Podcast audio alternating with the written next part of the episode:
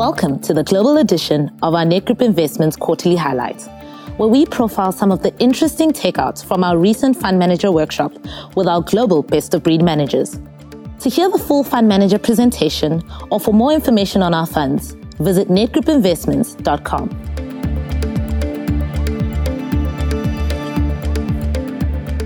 In this episode, we question whether global logistical properties are still an attractive way for investors to benefit from the growth in e commerce. We look at which four global stocks every investor should have a view on, whether the US's $1.9 trillion stimulus program will lead to inflation, and where to invest in expensive global equity markets.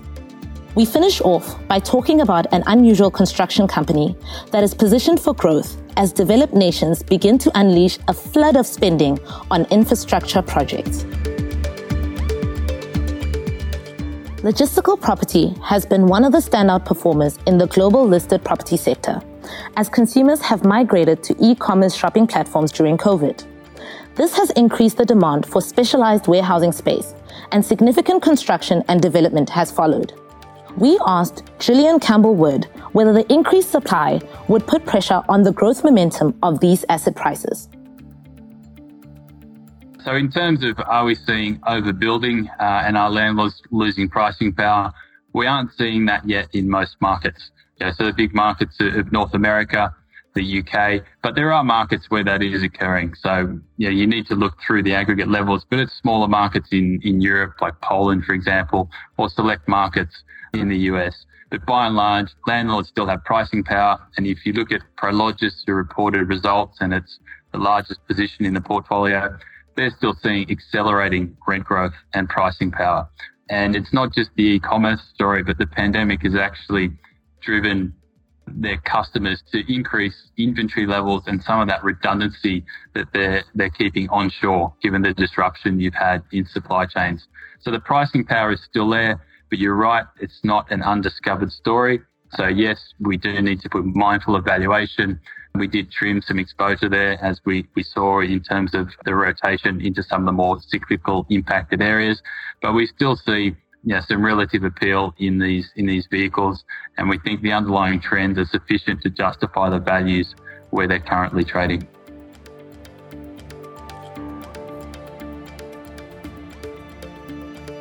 The world now revolves around data.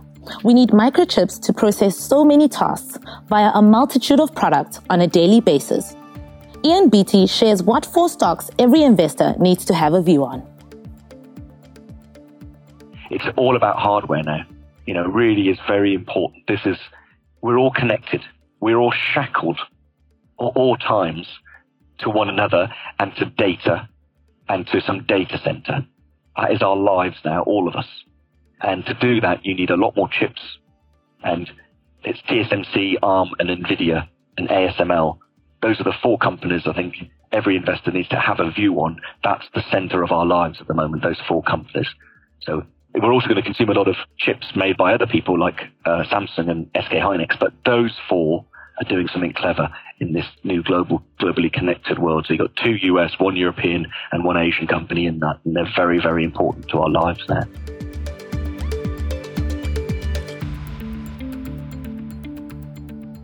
With the tremendous levels of fiscal spending on the horizon, and the Fed continuing to emphasize their support for the US economy with accommodative monetary policy, will this translate into inflation?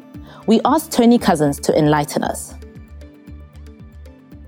The inflationary fears have clearly risen. The US has got on with its vaccination campaign and is clearly seeing a recovery and the Biden administration is using its political advantage, current political advantage in Congress to drive through very large stimulus programs. We have seen the 1.1 trillion bill already passed which is largely distributing government money to individuals and giving uh, additional relief packages. This is 9% of GDP. This is huge. And they are following this up with a infrastructure bill, which is currently targeted at over 2 trillion. So that's about 18% of uh, GDP. That is gargantuan. Now, if you stimulate an economy which is already recovering to that extent, then you are going to build inflationary pressures. Those who have accumulated a lot of debt will use the money to pay that down, but others, because they haven't had the opportunity to spend, will use it to, to spend. And clearly, in infrastructure, that is uh, government money that's not going to go through individual wallets, so that is going to get spent as well. So I think there is concern going forward about rising inflationary pressures. The Fed have said that if uh, rising inflation is seen, they will allow the economy to run hot and not tighten as they've done in, in previous cycles while the recovery gets firmly established. And the, the risk is that inflation keeps on rising. This is at a time when bond yields remain very low. Bond yields have gone up about 70 basis points in the US, but they are still negative in, in real terms or, or just marginally below zero in real terms, as they are throughout the world. And that presents huge risks for bondholders.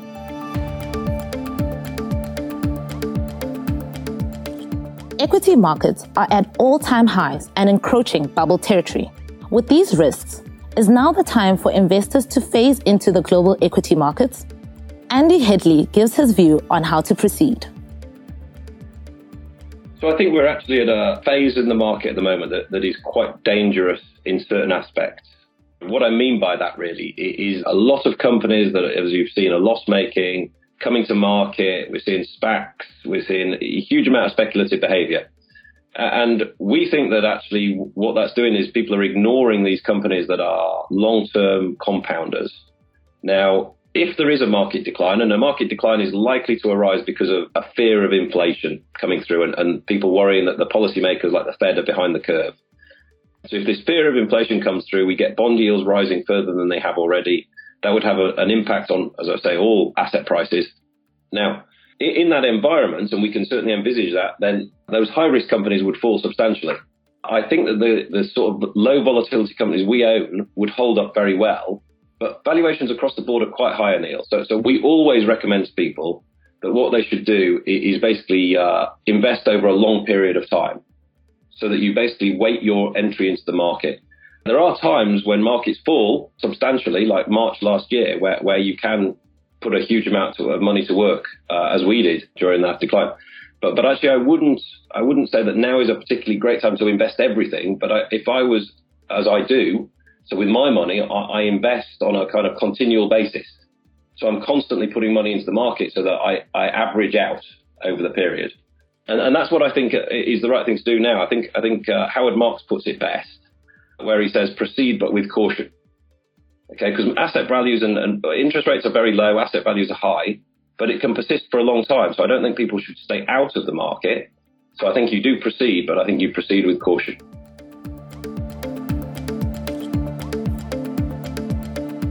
Construction companies are usually risky investments Jeremy Lang explains how during the pandemic, an interesting construction firm surfaced on their screens that could benefit as governments embark on ambitious infrastructure spending programs. So there were a few areas I think which which jumped up, at us. We got particularly interested in businesses tied to the construction cycle. Uh, for reasons again I'll come on to in a moment. But construction is a kind of slightly tricky business. There, there, there, are quite a few ways of being involved in construction where the business models are not that great. You know, if you make a mistake, it can it can cause you problems. If you're a building contractor, for example, if you miss on a project, it's a bit tough. But there are a few businesses which, if you like, they benefit when there's a recovery going on in that area, but their business models are just a bit safer and more robust. And United Rentals is a kind of good example of that. What it does sounds quite simple because it kind of is in one sense, is it just rents out and maintains really big bits of kit basically bits of machinery that you can move around, like diggers and uh, bulldozers and things like that, and all the kind of tools that go with that, which are mainly used in construction. But the reason why it's kind of a bit of an unusual business is partly kind of the landscape that it operates in. That industry kind of started with lots and lots of small kind of localized players who just had a bunch of kit and they kind of rented it out and they benefited from construction companies just wanting to uh, reduce the amount of money tied up in the kit while it was sitting idle. But as that sort of acceptance of not having to own your own kit became more prevalent, two big kind of national players emerged in the US. And in fact, we bought both of them. One's United Rentals, the other one's Ashtead. And they now make up about 30% of that market. Now, they've been able, kind of as they've got bigger, you know, they're now they what they do is instead of it just being like a bit of kit, they kind of manage fleets of kit and the, how you maintain them and how you manage them and the services you add on to them just makes that kind of more interesting and lower risk business. Whilst at the same time, they can still kind of grow by just picking off the, the smaller players that are still out there that can't do the sorts of things that they do. So that that's why the kind of business model kind of makes sense. And then within that, the guys that run those two businesses have, uh, have shown in the good times that they've been they've been to quite a few quite a few booms and busts. So they've honed, if you like, the way they run those businesses. So you can see in the good times they're they're still quite careful about the way they try and grow, and you can see that pattern before the pandemic hit. So that that's the kind of why the CEO behavior kind of makes sense. But then why they're interesting as well in this context is that our sense is that you know construction, like everything, got kind of hammered in the pandemic. But when we look at the path of recovery out of this pandemic, it looks to us like it's going to be more of a like a construction heavy kind of recovery, which is very different to the last big crisis we had in 2008 9, where a lot of the problems were kind of tied to construction. So, so construction was very slow to come out of that one. This time it looks a bit different because each cycle is a bit different. And it's partly to do with the way we're coming out of this cycle where a lot of government stimulus kind of directed at a lot of kind of construction heavy industries. So that just makes it easier, I think, for you to then deliver your recovery plan with all that sort of help.